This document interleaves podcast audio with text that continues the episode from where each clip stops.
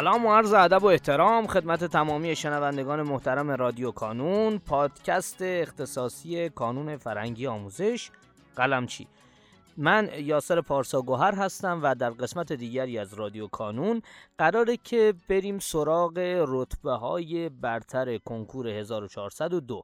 البته بهتره بگم که یک سری قسمت هایی رو ما اختصاص میدیم به مصاحبه جناب آقای قلمچی با رتبههای برتر و در این مصاحبه ها من پیشاپیش عذرخواهی میکنم که احتمالاً به خاطر اینکه حالا محیط محیط استدیویی نبوده ممکنه کیفیت صدا بالا و پایین بشه و امیدوارم که این مصاحبه ها با رتبههای برتر بتونه حداقل انگیزه و حالا جهتیابی و پیش به سمت موفقیت رفتن رو در ذهن شمای دانش آموزی که هنوز حالا ممکنه یه سال دو سال یا چند سال تا کنکور داشته باشین بگذاره. خب اگر موافق باشین بریم سراغ مصاحبه امروز.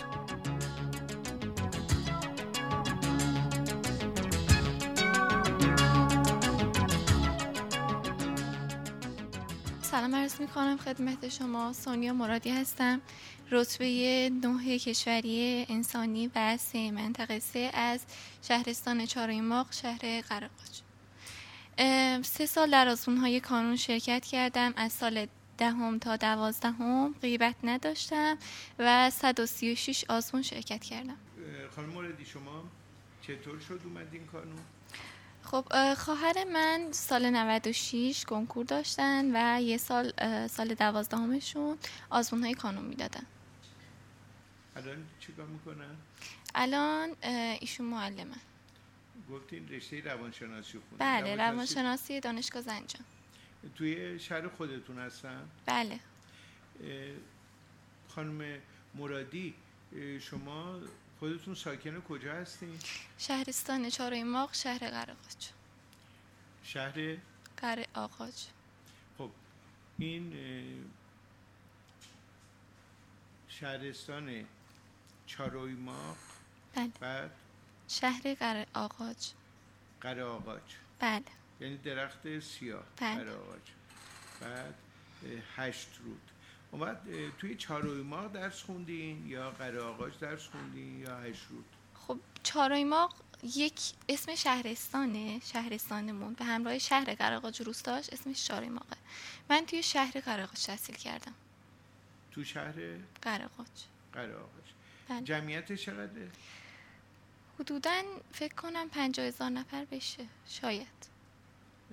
شما فکر می‌کردین تو این رقابت شدید الان رتبه یک کشوری هم آوردین، یعنی شما خانم نیلگون سپاس و آقای نیکوکار بله. کسانی هستین که از منطقه سه تونستین رتبه کشوری زیر ده رو هم به دست بیارین. شما فکر می‌کردین تو این رقابت با تهران و بچه‌های کلان شهرها به چنین نتیجه برسین؟ خب این سوالو خیلی این چند روزه ازم پرسیدن. کیا میپرسن؟ همین کسایی که مصاحبه میکنن توی شهرمون خیلی پرسیده شده این سوال.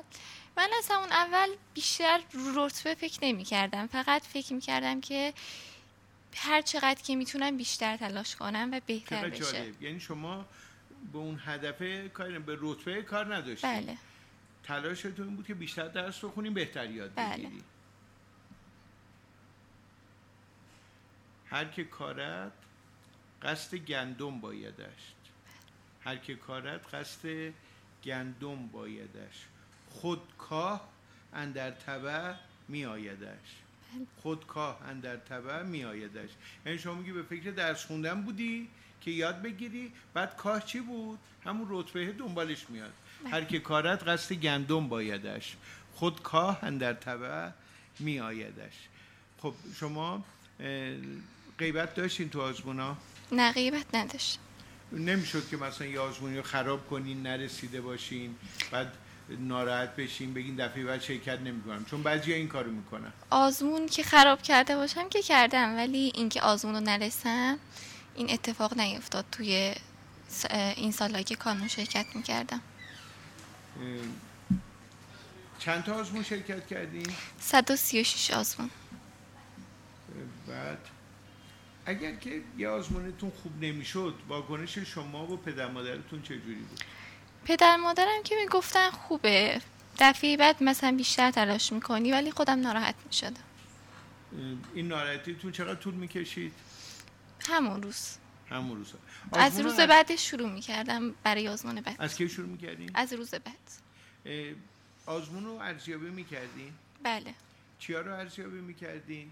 چند تا سوال رو ارزیابی میکردین؟ کل سوالا رو کل سوالا رو بررسی میکردم. من معمولا جمعه بعد از آزمون همیشه استراحت میکردم.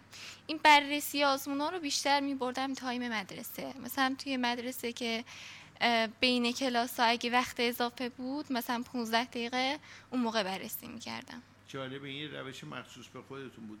پس الان این سوالو بپرسم، چون تو روش‌های درس خوندنتون و کاری که می‌کردین کجا شبیه بقیه بودین، کجا روش‌های خاص خودتون رو داشتین؟ مثلا این که الان گفتین روش خود شما بود دیگه، اکثر بچه‌ها همون روز ارزیابی می‌کنن، شما این روش مخصوص داشتین که می‌گفتین که من ارزیابی‌ها رو می‌بردم تو مدرسه، اون یه روبای زنگ تفریح کارو می‌کردین. خب حالا توی زمینه‌های دیگه اونجایی که شبیه بقیه کار می‌کردین و اونجایی که خود ویژه کار می‌کردین و متفاوت بودین رو توضیح بدین. خب برنامه‌ریزی به نظرم واسه همه همه رتبه‌ها مشترکه، ثبت کردن برنامه‌ها.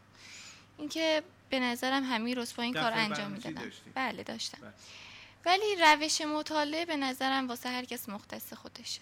خب مثلا مثال بزنید که یه روشی متفاوت داشتین. حالا نمیدونم این متفاوت باشه یا نه، ولی من درس عربی رو اول درسنامه رو مطالعه می‌کردم، بعد مثلا ده تا تست می‌زدم، بعدش خلاصه درسنامه رو وارد کتاب می‌کردم. خلاصه درسنامه رو چی؟ وارد کتاب می‌کردم. بعد وقتی که درسنامه رو خودتون می‌نوشتین؟ درسنامه رو از روی کتاب‌های کمک درسی مطالعه می‌کردم، بعدش یه خلاصه نکات مهمش رو تو کتاب می‌نوشتم. پس یه مطالعه کتاب، بعد ده تا تست، بعد اینکه درسنامه رو خلاصه رو. بله این خلاصه هم به این درد می‌خورد که وقتی که توی مدرسه پرسش بود من اونها رو اون نکات رو مرور می‌کردم همراه با اون. دفتر برنامه‌ریزی رو می‌تونین توضیح بدین چیکار می‌کردین؟ خب دفتر از کی داشتین؟ من سال دهم دفتر برنامه‌ریزی نداشتم، یه کتاب مخصوص داشتم خودم توی اون می‌نوشتم، ولی از سال یازدهم دفتر برنامه‌ریزی رو کامل می‌کردم. چه فایده‌ای داشت براتون؟ خب ساعت مطالعه به صورت دقیق مشخص می‌شد، تعداد تست‌ها، اشتباهات. مثلا اگه توی درسی توی آزمون پیشرفت نداشتم یا کمتر می‌شد درصدام، مراجعه می‌کردم به دفتر برنامه‌ریزی ببینم مثلا تستاش کمتر شده یا ساعت مطالعه‌ام کمتر بوده تو اون درس. این چیزی که شما از کانون به دست آوردین، چیزهایی که از کانون به دست آوردین تو دوره دانشجویی و بعدا تو زندگیتون به دردتون خواهد خورد چیه؟ به نظر من برنامه ریزی، منظم بودن بیشتر به درد میخوره توی زندگی. در پایان امیدوارم مسیری که آغاز کرده ایم بتونه نقشی هرچند کوچک در موفقیت دانش آموزان عزیزمون داشته باشه و همچنین تشکر میکنم از تمامی کسانی که ما رو در تولید هرچه بهتر این پادکست یاری میکنن. تا شماره بعدی رادیو کانون، خدا نگهدارتون.